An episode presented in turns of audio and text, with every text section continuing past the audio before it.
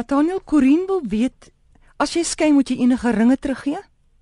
In 'n skei saak wanneer die ring wat die vrou gekry het 'n erfstuk is wat geslagte uit die man se familie uitkom word die ring teruggegee. Wanneer die ring vir jou gekoop is, is dit algemeen die aanvaarding dat dit 'n geskenk is. Dis voor die troue aan jou gegee want dit is gewoonlik die verloving. Niemand worry oor die trouring, die verloving is eendag die klip in.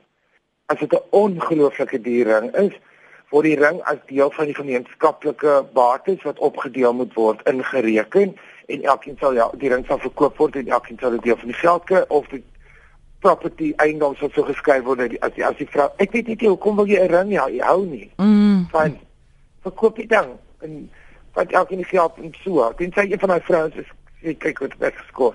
Maar oor die algemeen is dit deesdae die werk van die lawyer om te besluit. Daar is baie mans wat aandring daarop en legally mag hulle as aandring daarop dat dit as deel van die bates bereken word.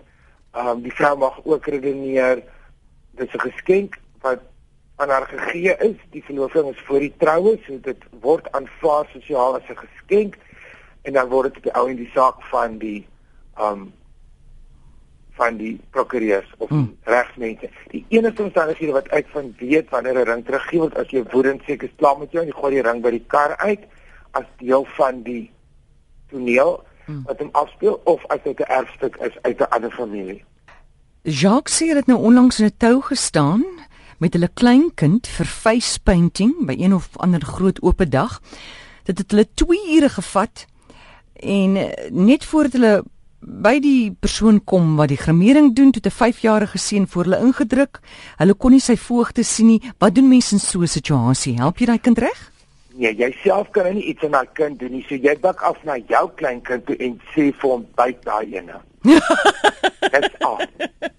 Ek kan doen, dink ek.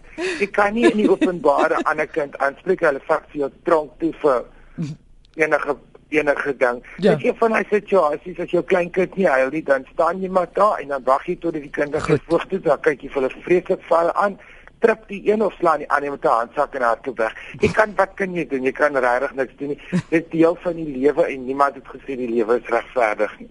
Jy kan op by 'n lughawe as iemand vir jou indruk, ek help vir hulle so vinnig reg dat selfs ek dit nie kon glo nie.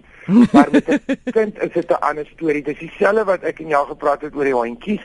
Dit gewoonlik die ouers of die toesighouer se skuld dat so iets gebeur. Of die ouer is nie lus nie, die baie keer sê die ouer gaan druk en niemand gaan vir jou iets sê nou al daai kindjie. Ja. Dit is 'n cute ou kindjie, sê weet jy van beter die laat hom mag gaan. Jy moet maar ook 'n kind weghou van facepaint toe. My face is een keer gepaint te klein en so kyk hoe ek uitgedraai het. Ek sien nie weer ophou nie. Hartjie storie. Marie sê, uh, stuur mense geskenk as 'n paartjie nou weggeloop het om iewers stil vinnig te loop trou. Nee, want die reël is as hulle dit so gedoen het, het dit met jou niks te doen nie. Moenie loop inmeng waar jy nie hoort nie. Jy as iemand um elope, iemand verdwyn en gaan trou op 'n vlakte nooi niemand en doen nie goed, dis dit hulle keuse hulle wil dit hê. Hmm. Jy kan nie soos 'n griep virus hier agteraan nakom gehol met jou pakkie nie. Jy kan wel as jy eendag by hulle gaan kuier. Mm. Doodgewoon. En dit is in jou hart en vat jy vir 'n geskenk. Jy is bly oor hulle geluk. Mense maak te veel boei, wat mense wat nie die bruid of die bruidegom is, jy maak te veel boei oor 'n troue. Wat hulle wil, dit is gratis drank, dink ek. En kos mense soek uit troue. So hulle is woedend as 'n paartjie net gaan trou. Kan dit nie verstaan nie, mense staan daai paartjie 'n baie groter kans dat hulle beklein nooit oor die troue nie.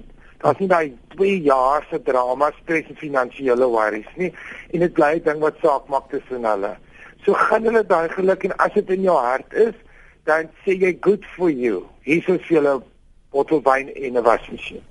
Of jy los dit uit, maar dit is nie jou besigheid nie. Moenie agterna hardloop nie.